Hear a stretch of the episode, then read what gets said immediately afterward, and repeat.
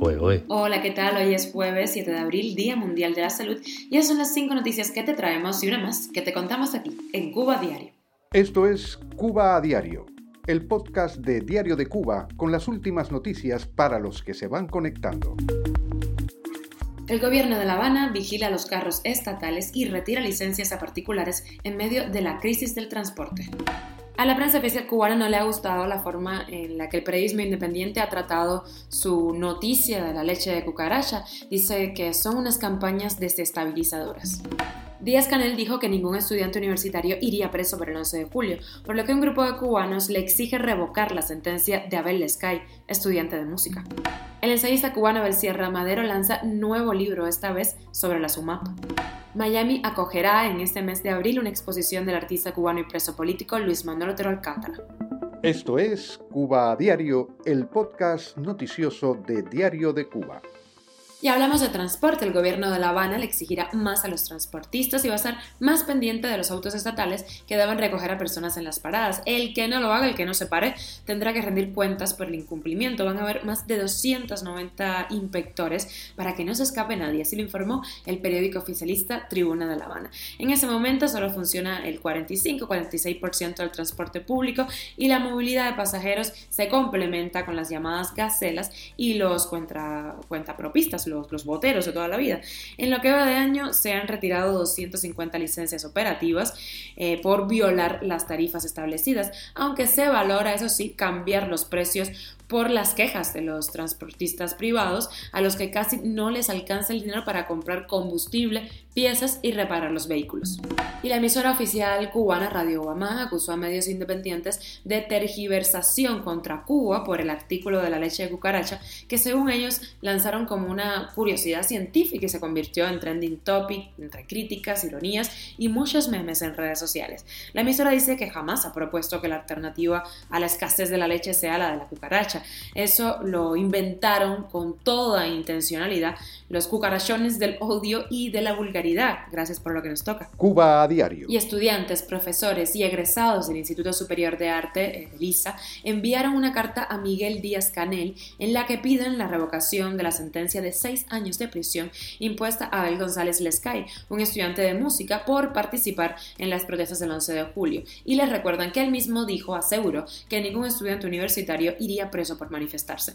El joven tiene un rango de 10 días para la apelación. De mantenerse el fallo, ingresaría directamente en prisión. Así lo señala el texto que analiza los cargos imputados al joven y demuestra el carácter desproporcionado de la sanción. Defiende que un mismo hecho no debe ser constitutivo además de un delito, como ha sido el caso del joven que ha sido sancionado por delito de desacato agravado de carácter continuado, desórdenes públicos y desacato de la figura simple de carácter continuado. Y todo este pergamino solo por rapear en la calle ese 11 de julio. La carta también señala que los tribunales imponen sanciones más leves, como por ejemplo multas, en hechos de mayor gravedad. Y el ensayista e historiador cubano Abel Sierra Madero, conocido por su libro Fidel Castro, el comandante Playboy, ha publicado un nuevo libro sobre las llamadas unidades militares de ayuda a la producción, UMAP, que ya está disponible en Amazon. Esto nos cuenta sobre esta nueva investigación basada en testimonios. Las siglas UMAP se inscribieron en el imaginario público, colectivo e histórico de Cuba y de, y de la región como uno de los momentos más eh, tristes y traumáticos de, de, la historia de Cuba y eh, eh, englobó una suerte de ingeniería social, yo le llamo así, de el, el, el que el régimen cubano implementó como un modo de castigo y de control y de diseño de toda la sociedad. Cuba entera se convirtió de alguna manera en una plantación eh, socialista.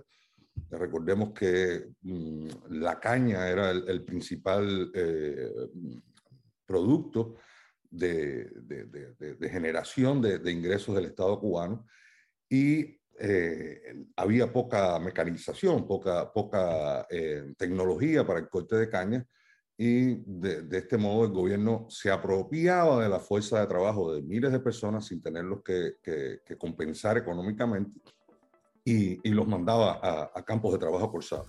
El libro, para los que quisieran buscarlo, se llama El cuerpo nunca olvida, Trabajo forzado, Hombre nuevo y Memoria en Cuba, 1959-1980. Cuba a diario. Y el próximo 22 de abril quedará inaugurada en Miami la exposición Alcántara del artista y activista Luis Manuel Otro Alcántara, en prisión sin juicio en Cuba desde hace casi nueve meses. El líder del movimiento San Isidro continúa en una cárcel de máxima seguridad de la isla y reclama atención médica después de los estragos causados por reiteradas huelgas de hambre. Según la curadora de arte Claudia Jean-Louis, Alcántara ve constantemente una mancha negra en uno de sus ojos como secuela de su última huelga de hambre. Y llegamos a la extra. Según un estudio, las personas comparten sus preferencias olfativas independientemente de dónde seas, de tu cultura, no importa. El aroma favorito del mundo es la vainilla y el que más rechazo provoca es el del sudor humano. Según los investigadores, una posible razón por la que las personas consideran algunos olores más agradables que otros, independientemente de la cultura,